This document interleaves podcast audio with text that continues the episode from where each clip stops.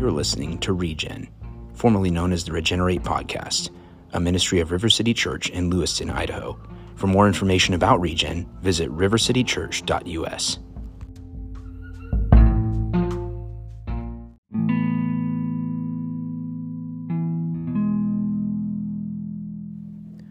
The following sermon was originally preached during the spring of 2021. Regenerate itself was a ministry of River City Church in Lewiston, Idaho, serving college students between the years of 2015 and 2023. We hope that you enjoyed this content, and we also want to thank you for your support of our ministry. If you would like to learn more about our home church and about the ministries that it supports, go to rivercitychurch.us. Thank you so much for supporting Regenerate. And as always, remember, we are here to change the world for Jesus, one person at a time. Oh yeah, yeah. So like redeeming yourself. Yeah, redeeming. Yes, redeem. Definition. Yeah, yeah. Like what's the definition? When you hear redeem or redemption, what does that mean to you? Make Being made. Make up for something.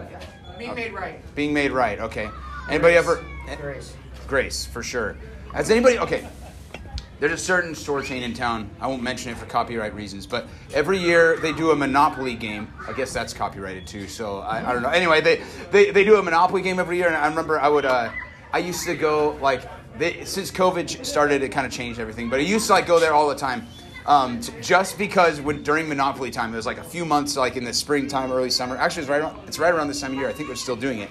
But y- you could buy certain items, and it would be like a ticket item where you would like. Talking about my. So wait, where you? Uh, yeah, where you get the little, you get the coupons, and you get the, you know. Yeah, yeah. And so I used to, I would shop there every year around this time, um, just to get the big ticket items. I'm not gonna lie, I'm not gonna download the app and do the whole thing this year because it's just, just no. But. So we're gonna be. Uh, it's over now. Well, anyway, when they do the Monopoly uh, thing, though, I was a sucker for that because you would get these thing, you get these coupons, and I remember going in and I would redeem, right? You'd redeem the coupons for like a, a bunch of stuff, but it was always like something random where it's like you could get these the, these little uh, you you could get like a bag of popsicles for free and three cans of corn and like it was always like the most random crap with like and you could get toilet paper for free, like 50% off or whatever and like and um, so you gather up all the it was their whole shtick but you gather up all of these items right and then uh, you would redeem them right? And so to redeem really has this idea of payment now, in this story in Ruth, what we've been talking about is Ruth um, uh, really demonstrating what love looks like. And we've, we've said throughout the series that love looks a lot like loyalty, right? And so you have. Uh, So you have the love of, God. but what's interesting is as you look throughout the book, I don't know if you guys have noticed this, but there's kind of different themes that get woven in each chapter. It's almost like a like an act, like a uh, like a like a play with different acts, right? In Act One, you have you have uh, Ruth and Naomi, and they're returning from the country of Moab. They're going to Israel, and when they get there, they're just like, "Oh, this is so like everything is terrible," you know.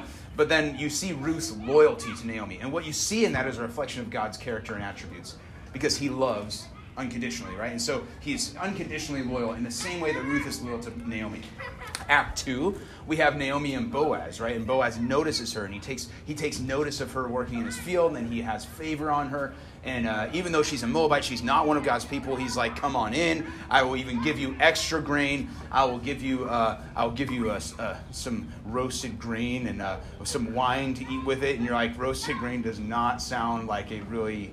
Sensual meal, you know. But it's that's not the whole point. The point is that he's showing her favor, right? So in chapter one, you see loyalty. In chapter two, you see God's favor. In chapter three, we had boldness, right? Ruth having the audacity to go to the threshing floor at night that was about the size of this playground and to say, uh, "Hey Boaz, I want you to throw your garment over me," and in so doing, I want you to basically, I want you to basically propose marriage to me. So she's like, kind of like, I want you to marry me. Would you marry me? And uh, in a really interesting and scandalous way in that culture, she approaches Ruth and does that. So we see we see loyalty, we see um, we see favor, and then we see uh, Ruth's boldness in chapter three. Now we get to see God's love played out in redemption. And I know, and, and it's funny is because re- redemption is this. When I show up to Albertsons with that little coupon, what I'm saying is I have purchased this item, and what I have in hand requires that I be given the item that I have purchased.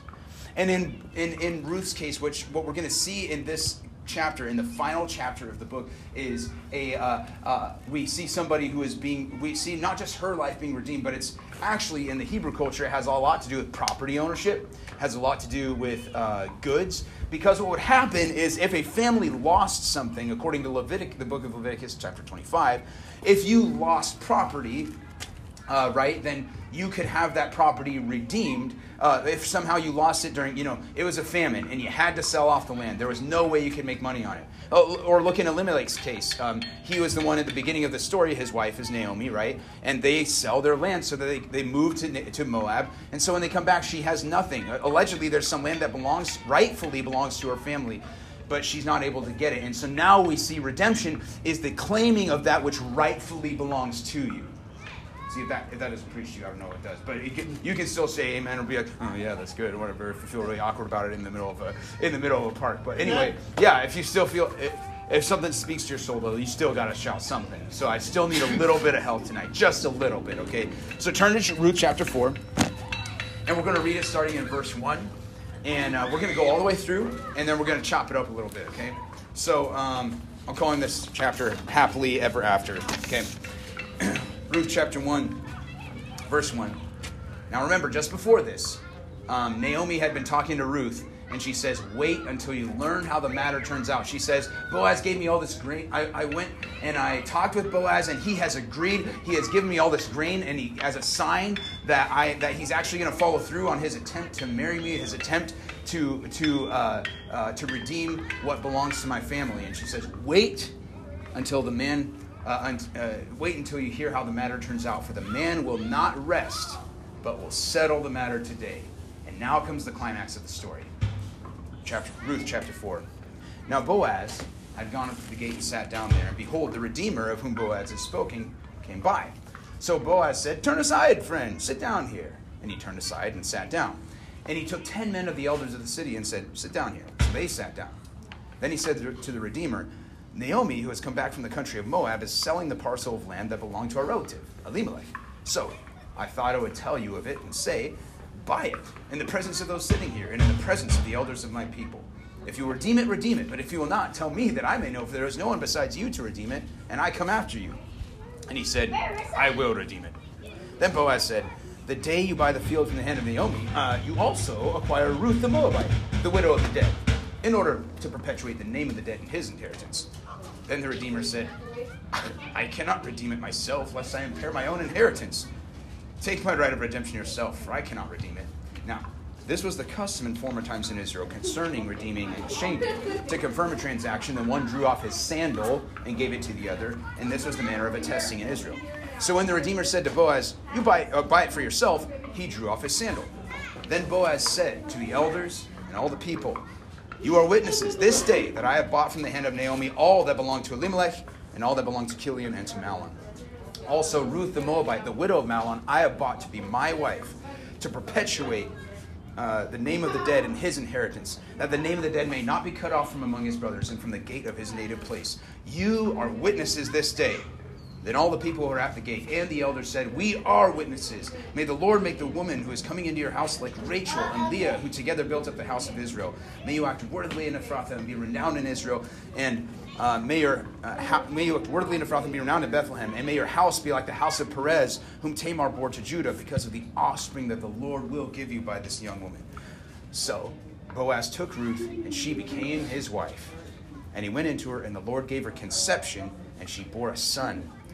Then the women said to Naomi, Blessed be the Lord who has not left you this day without a redeemer, and may his name be renowned in Israel. He shall be to you a restorer of life and a nourisher of your old age. For your daughter in law, who loves you, who is more to you than seven sons, has given birth to him. Then Naomi took the child and laid him on her lap and became his nurse. And the women of the neighborhood gave him a name, saying, A son has been born to Naomi. They named him Obed. He was the father of Jesse, the father of David. Now these are the generations of Perez. Perez fathered Hezron, Hezron fathered Ram, Ram fathered Amminadab, Amminadab fathered Nahshon, Nahshon fathered Salmon, Salmon fathered Boaz, Boaz fathered Obed, Obed fathered Jesse, and Jesse fathered David. This is God's word. Let's pray. God, we come before you here in this park uh, to learn from your word and to receive you. Um, God, we, we don't we confess that um, we don't even understand what the depth of that what that word redemption actually means. And so I pray that through the book of Ruth that you would teach us. Holy Spirit, we invite you in to fill our hearts, fill our minds, God. Let my words be your words, God. Let the words of my mouth and the meditations of my heart be acceptable in your sight, O God, our strength and our Redeemer, in whom we trust, the everlasting one who is from beginning to end, the Redeemer of all mankind, the lover of our souls, Jesus Christ. We pray in your name. We love you. Amen. So, let's talk about this. So now we see God's love played out in redemption, right? So, chapter four, um, uh, with, uh, we, we see this interesting story finally come to its conclusion, and it's like every romantic comedy that you've ever watched, right? Like, so the, you're like, oh my gosh, they get together and they have kids, and they get they get married, they have kids, it's so great, right? And, and it really is this very, you know, it's this very highly entertaining moment, but but there's this tension, right? You feel the narrative tension building up to it, where Boaz goes up to the gate, and there's this whole like business transaction that happens, and you're like, what? What's going on? Like, because there's a problem. If you remember in chapter 3, there was a problem that Boaz posed to Ruth. He says, Yes, I would love to redeem you. That would be great. That would be fantastic. However, uh, legally, I cannot do that unless this other redeemer, who is actually more closely related to you, uh, decides not to take the property.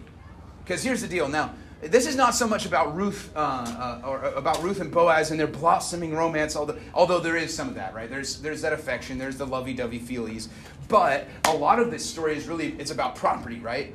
Because remember, when Naomi and Ruth come from Moab, they have absolutely nothing. They don't have anything except the clothes on their backs. And so they, uh, I don't even know exactly, we know that they're living in the city, whatever that means. I, I, don't know where they found to live or if they're, or if they're borrowing a place or, or, or if they just constructed a hut somewhere in a street. But, but Naomi and Ruth are not doing well financially. And so, but Naomi has seen the blessing of God in that uh, Boaz has come into Ruth's life. It's like it, almost, it all kind of just so happens, serendipitously happens, right? And then all these things are leading towards this moment where suddenly there's a problem, though in in uh, see now Elimelech was Naomi's husband, and she has and he had two sons. Well, the two of them, right, had two sons, uh, Mahlon and Chilion. And Mahlon was married to Ruth, but Mahlon died, right? And so the thing is, nothing belongs to Naomi unless she can buy it back, unless something can be redeemed. That is to say, something which is rightfully hers gets reclaimed. Redemption is where something is rightfully yours gets reclaimed. I'll say it one more time. Redemption is where something that is rightfully yours gets reclaimed.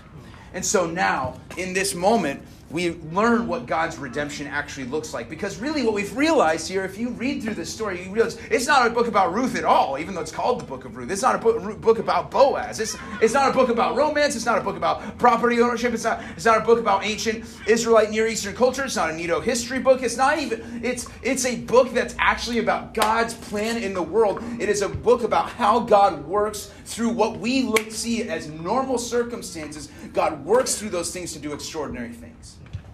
And so now what we're seeing is God's redemption at work. God's love looks like redemption. And what is redemption? In this chapter, we see it.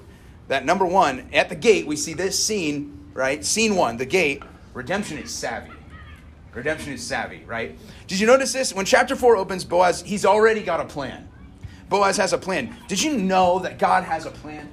Did you know that God actually has a plan for you since before the foundations of the world? It says in Ephesians 1 that God had a plan. And He is not coming into the into your life. It's not like God arrives on the scene goes, Oh, on the tw- He just arrived in the 21st century. He's like, Oh my gosh, I had no idea all this stuff was going to happen. Like, God is not unaware. God has a plan for you and your life. And so when chapter 4 opens, He already has a plan just like God has a plan. And Boaz gathers, I love this, he gathers the elders as witnesses, indicating that an official transaction is taking place. Now, in that day and time, all of the business in a local, in a town like Bethlehem would have happened at the gate, right? There, so at the gate is where, uh, why is that? Well, I, there's probably a number of reasons why this happened but that's where everybody's going in and going out. So when merchants are coming into the city during the day to sell things, they're going to come through the gate.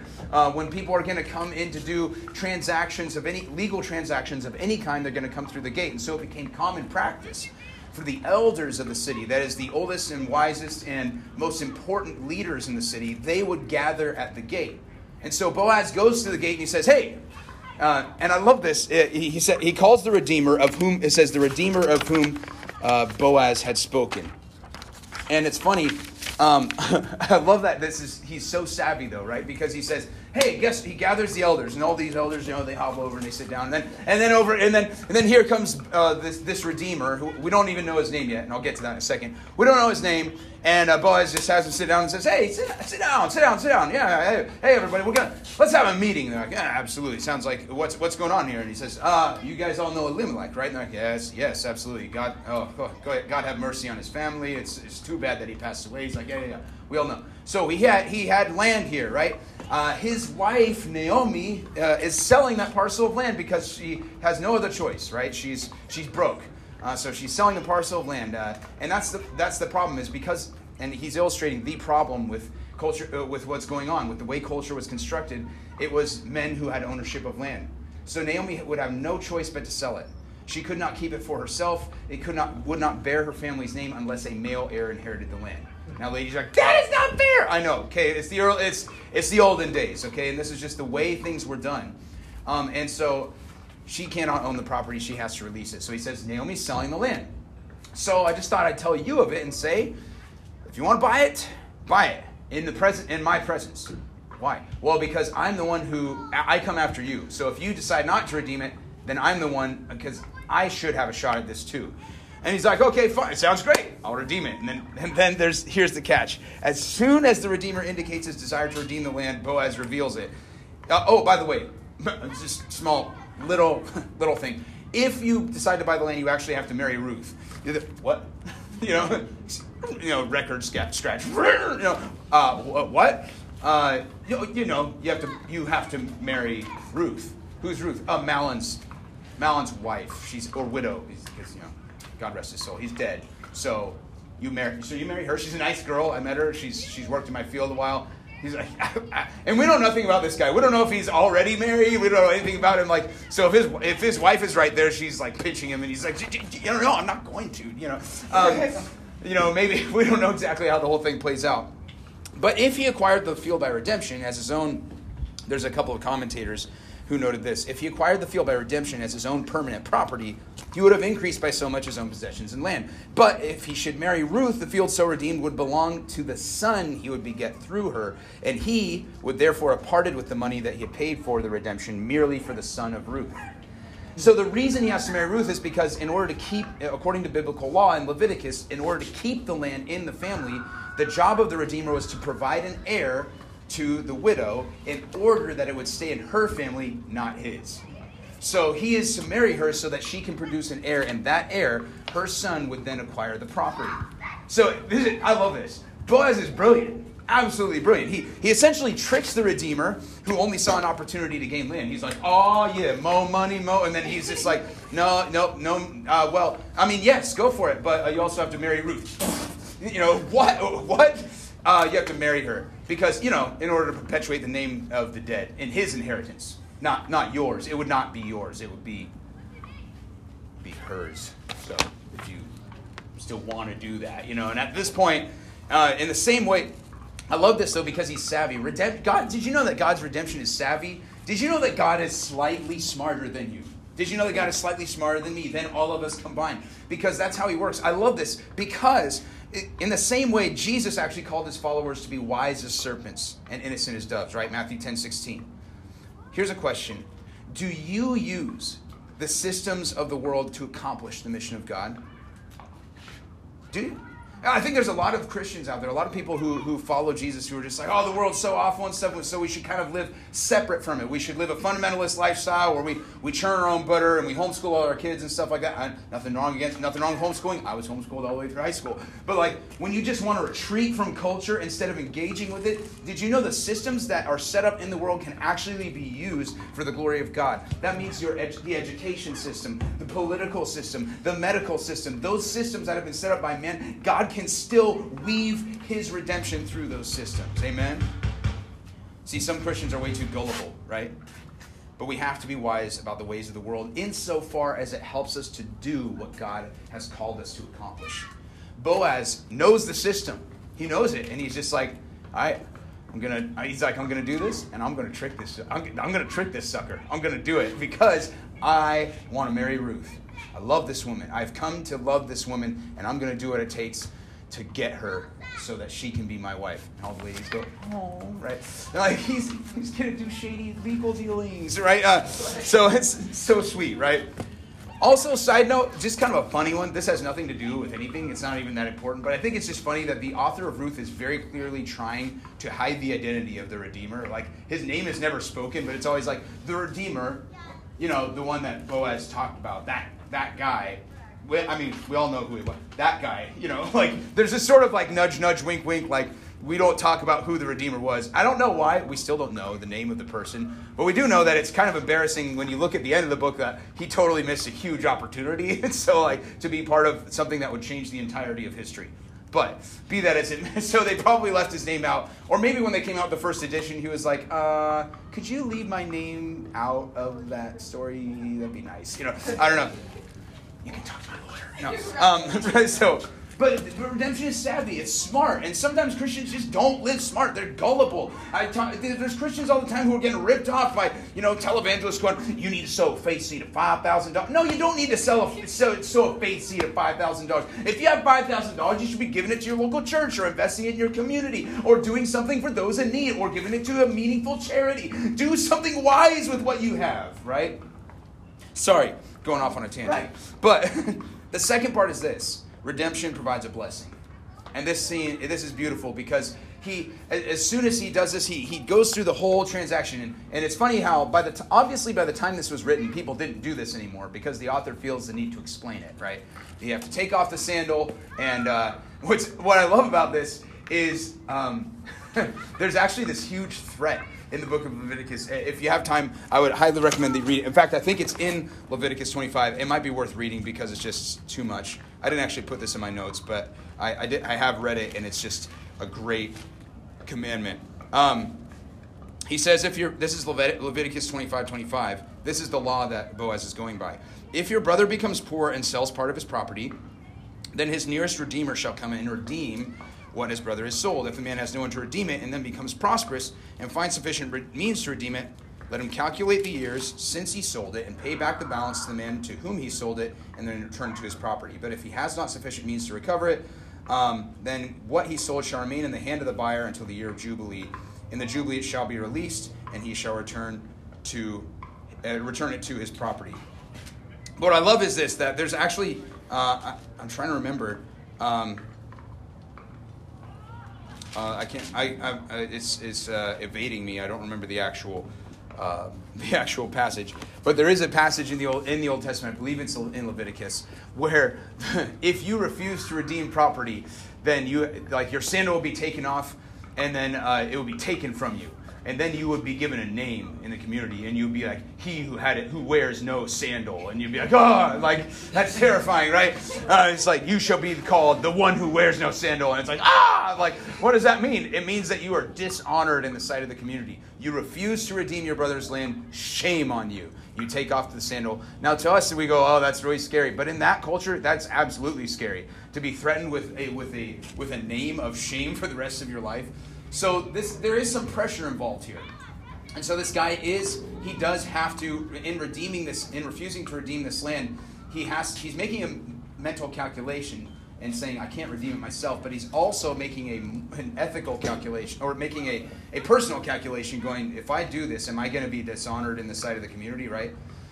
But he so he draws off his sandal and he says or so Boaz draws off his sandal and says I am buying this land. Like this is like the way of like signing. You ever read like the terms and conditions in on on any internet agreement, and it's like 50 pages long. Of course you don't. Nobody does, right? It's like 50 pages long, and then you, you click on the little box. That's that's essentially what it is. I click on the box. I accept the terms and conditions, and he says, and by the way, and yes, I declare this loudly to everyone in the city square.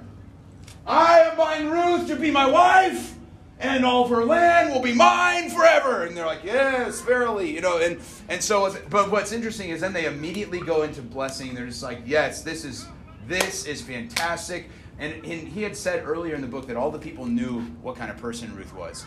And so they knew about her character, and they're like, this is awesome. Yes, absolutely. You guys should totally get together.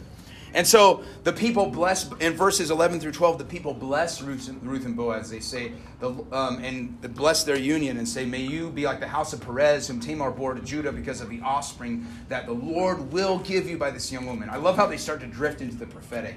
They start speaking things over them that they don't even have knowledge about, but God has knowledge about, and they just start as they're blessing Boaz and they're saying, "May you act worthily in Ephrathah and be renowned in Bethlehem, and may your house be like the house of Perez." Like as they're beginning to proclaim their desires for Boaz and his home, and as they're saying this is such a great thing, as they're doing it, it's like they're drifting into God's heart and, and they're starting to speak the things that He wants, that He sees, the future that God sees, that they couldn't possibly see themselves. God's going to bless you through this offspring, all that stuff. So then, um, and this is so a lot of people gathered gathered at the gate by this point, because you know, did you guys know when God, when people see God doing something in your life, sometimes it can actually they actually actually want to see it. Like they actually want to see something that's going on. Are you willing to let other people into your life enough so that they can see what god is doing in it? Or do they just see you being another nice person? Do they see a nice person or do they see a transformed person? Like there's no way. This is who i was. This is who i am right? I was timid. God made me brave. I was bound up. God made me free I was selfish, God made me selfless, and it was all because of Jesus. Do people see that in your life? So they speak blessing over Boaz, and, blessing is related to their lineage, right? Because Perez, I mentioned Perez, that was Boaz's ancestor. Now, Hebrew culture highly valued offspring. You can read that in Psalm 127 3. The children are a blessing from the Lord. It was a big deal to them. So, what Boaz had won was the highest possible honor.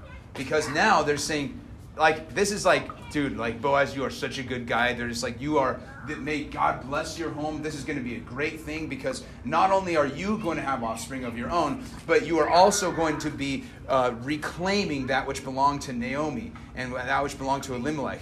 May you be honored for this.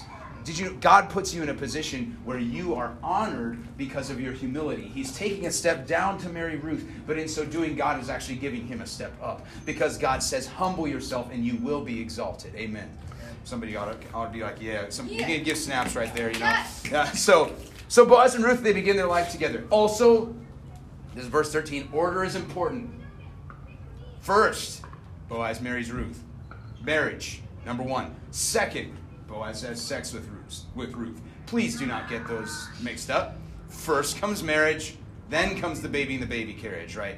Thirdly, Ruth conceives and bears a son and that's that order is very important. Please don't miss this. See, God is the God of order, and those who try to and uh, I've been doing this for five years, and I've seen a lot of people who have tried to play house, um, where yeah, yeah, we're living together, yeah, yeah, we're you know, yeah, we've slept, we've slept together, yeah, we're, we're kind of doing life together, in some, or or even I hear this one a lot, yeah, we're living together, but we're not sleeping together. Okay, yeah, and I'm the Queen of England, uh, so that's it. Just it just does. I, I don't, first of all, I, I'm trying not to be cynical, but I'm honestly, I, I don't buy it when you say that. Secondly, even if you are just living together with your boyfriend or girlfriend before you're getting married and you're doing all the things that a husband and wife do, you're just playing house you're emotionally allowing yourself permission to engage in those things like doing bills together and, and doing the I don't know, the recycling and all the stupid little things that make up marriage. That marriage is made up of so much normal stuff, you guys. But when you start doing those things together and you're just kind of blending your lives together, you're playing house. And you're fooling yourself because you're trying you're living a covenantal lifestyle when you have no covenant guarding you. So I, I, want, I think the order is extremely important. First, he takes Ruth as his wife. Then he goes into her. You're like, oh, that's a little, that's a little, uh, little TMI the way they put that, but and then the Lord gave her conception, and the Lord provides offspring. And then I love this. I love this. So they begin their their or. Sec, uh, what, what's what's funny is like those who are playing house before marriage, they're missing the blessing that God has in store for those who are faithful in this area of life and relationships. I can I'll be the first to tell you guys I don't I don't I'm, I'm not an expert in any of this stuff, but um, what's up, dudes? What's that guy doing? What are you guys doing? What's all? Did you bring something for me? Yeah. You want one? No. Five bucks. Five bucks. You guys are ridiculous, man. You guys are. These guys are nuts. What am I doing? I'm teaching the Bible. What are you doing? Playing basketball? Nice. Good way to spend the day off. Anyway, So there's a bunch of my students over there. So, um, anyway, so at this point, this is where we go. Uh, so, where we at? So they just so they just got their started their life together, right? And this is this is the thing. Uh, don't miss the blessing that God has in, in store for you when you live, live life that's faithful, right? And then uh, so then the son of Ruth, and I love this. It says they all the ladies are up to Naomi and they're like, "Oh my gosh, you are so, like you. This is so great. You got married. Yeah, you know, like they're doing like this, like you got married.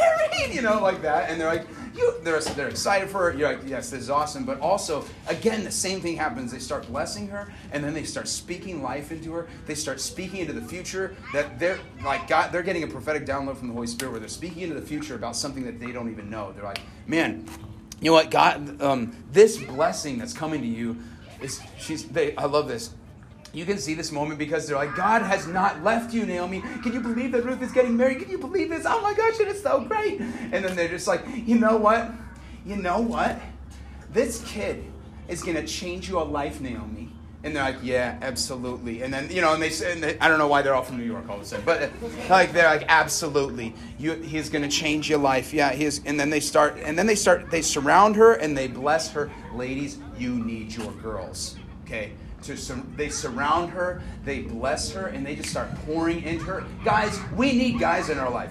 Amen. You need other dudes. You need other dudes to pour life into you and to speak those things that only a guy's going to get. Girls, you need ladies in your life. Where's your squad, right? Where is, where are They the ladies in your come. life? Yeah, they didn't want to get. That's okay. I'm the cool one, obviously. right. So that, that's the thing is like, who are those people in your life that are going to surround you, though? It, it, it's it's important, right? My friend Morgan's here. Yeah, Morgan. Yeah, yeah, there you go.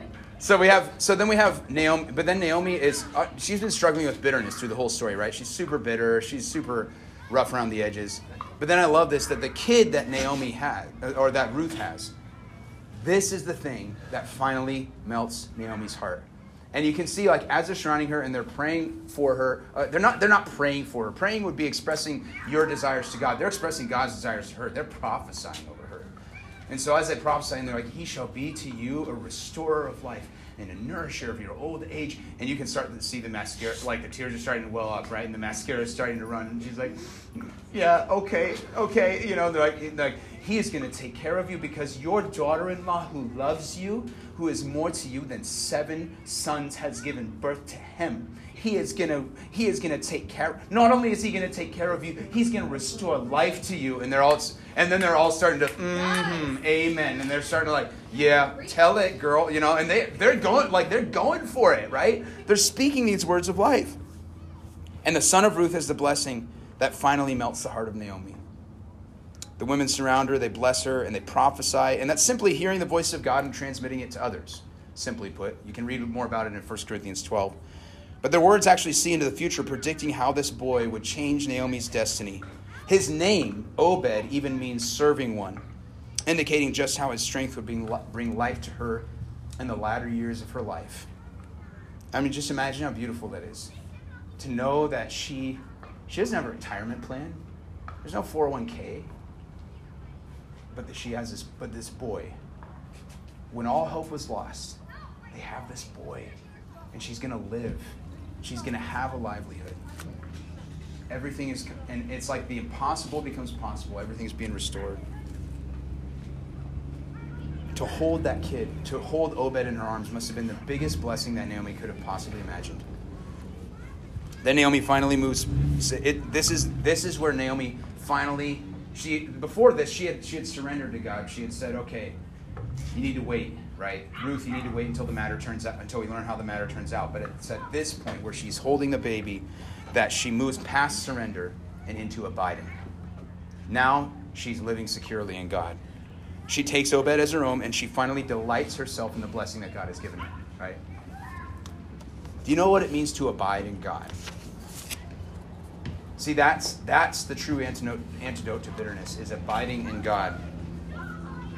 If you don't, if you want to know, here, and here's the cool thing. This, see, this will preach. I was reading this, going, "Oh my gosh, she's holding a son." The only thing that is going to break her the power of bitterness in Naomi's life is holding the son. The way that you abide in God is by delighting in the son that He gave for you. That's it. And that brings us to the final point where redemption creates a legacy.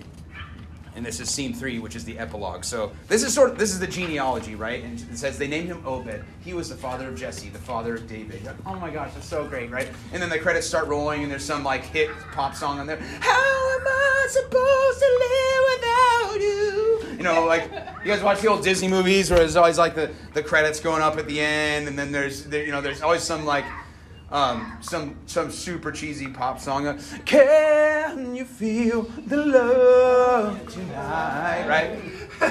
1994 Lion King OG cartoon, best ever. Yes. And then yes, but then it is. It is. It is. It is. And then we get so then it gets into the last part. Now the last part is this. It shows this genealogy, and you're like, this seems weird and out of place. Like it seems like the end credits are rolling, and you at this point, you're probably a lot of us just go, all right, and just close the book of Ruth. But if you're a Hebrew person and you're reading this, you are glued to the page because there's a deeper purpose here to show us the purpose of this book. It's a vindication of David's legacy, ancestry. This book was obviously written during or after the time of King David, and it showed the great virtue that was in his family line. It essentially makes King David, who was already the greatest king in Israel's history, even greater in the eyes of Israel, because his grandma was Ruth.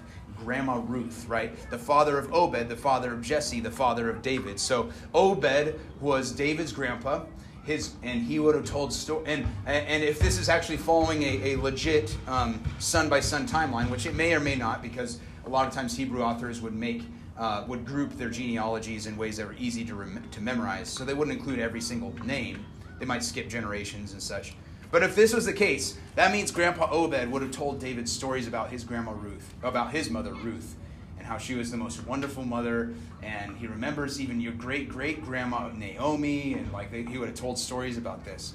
And it essentially, in so they're explaining to you why is this book written, and this, those pages, those words right at the end explain it. Here's why it's written: because David is the one who is descended from Ruth, and I love this because it defies it defies the status quo, which says that Moabites wouldn't even be allowed into the people of Israel for four generations. A king could not be descended from a Moabitess, but here's David who's descended from a Moabitess.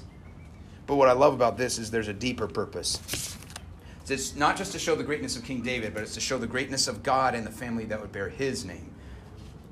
There's only one other place in the entire Bible where the name of Ruth is mentioned. Where Ruth is mentioned. Do you know where it is?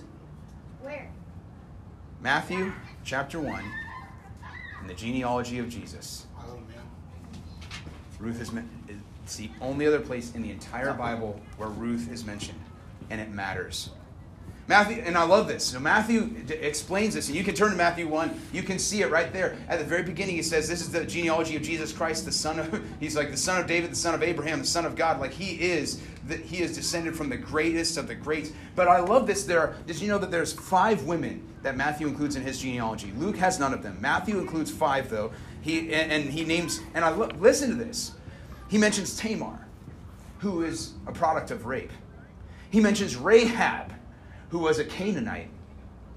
Right, Boaz was not the first one in his family to marry a Gentile because his great grandma, uh, his his grandma Rahab was a Canaanite woman, and then you have Bathsheba who cheated with the king, with King David, and then you have Mary who became pregnant out of wedlock. When you look read about these five women who are part of Jesus' timeline, it doesn't exactly look like an all-star cast.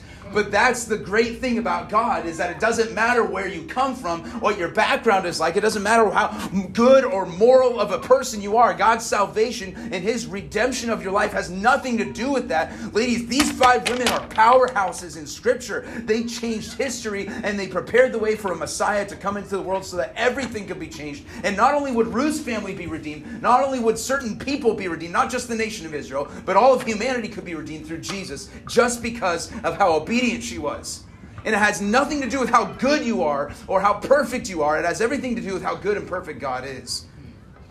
No matter what your past, no matter what the pain of the present, the redeeming power of God can move mountains. It can, it can produce a legacy in you that will change the world. It can move mountains. It can save souls. It can heal bodies. It can transform lives. God's redeeming power has no limits to it. See, God values you, and He sees you, man or woman, he sees you. He knows exactly who you are, and his redemption in you has the power to change a legacy. And if you believe that, you can snap and say amen because God is good. So the gospel in Ruth is clear. See, Ruth Boaz was cunning. I'm just absolutely cunning when he earned the right to marry Ruth. But Jesus was even more cunning because he stole the keys. Not just did he steal families property back, but he stole the keys to death itself, Revelation 1:18. See, the people, they bless Boaz and then Ruth with prosperity, but Jesus blesses us even further, giving us an inheritance in the Holy Spirit, Ephesians 1:11. Ruth's family created a legacy that produced a king, but she had no idea that her family would produce the king, Matthew chapter 1. Jesus, centuries after Ruth, died in your place for your sins. You receive him by believing him, just like Naomi received Obed into her arms. You trust Him for life that never ends. He will forgive you for everything wrong that you've ever done, and He will change your, and He will change your life. And all you have to do is surrender to Him. Let God break through whatever He has to break through in order to change your life. That is the book of Ruth. That is love. Is actually that is that is everything. That is loyalty. That is favor that is boldness. That is redemption. That is Jesus. It always has been about Him. It always will be about Him. It will never stop being about Jesus. Don't make your, I know we're leaving, we're going off into the summer, we're going to be doing different things. Don't let your life orbit around anything except the Son of God. Don't let it happen because He is everything. He always has been, He always will be. Let's, let's pray. Father, we love you. We thank you for this opportunity to gather together. We ask you, God, to redeem us. God, as we as we talk about this, as we chew it up, and pray that you would give us um, eyes to see and ears to hear. Thank you for the wonderful redemption of Ruth. I mean, what a beautiful, beautiful story of just how kind you are. God, make your kind, make that kindness real to us tonight as we discuss this. We bless you and we love you in Jesus' name. Amen. Hey, Sam. Yo. Thanks for listening to this week's sermon from Regen. If you have any questions about Regen, feel free to shoot us an email at regeneratelcsc at gmail.com. Regen, changing the world for Jesus, one person at a time.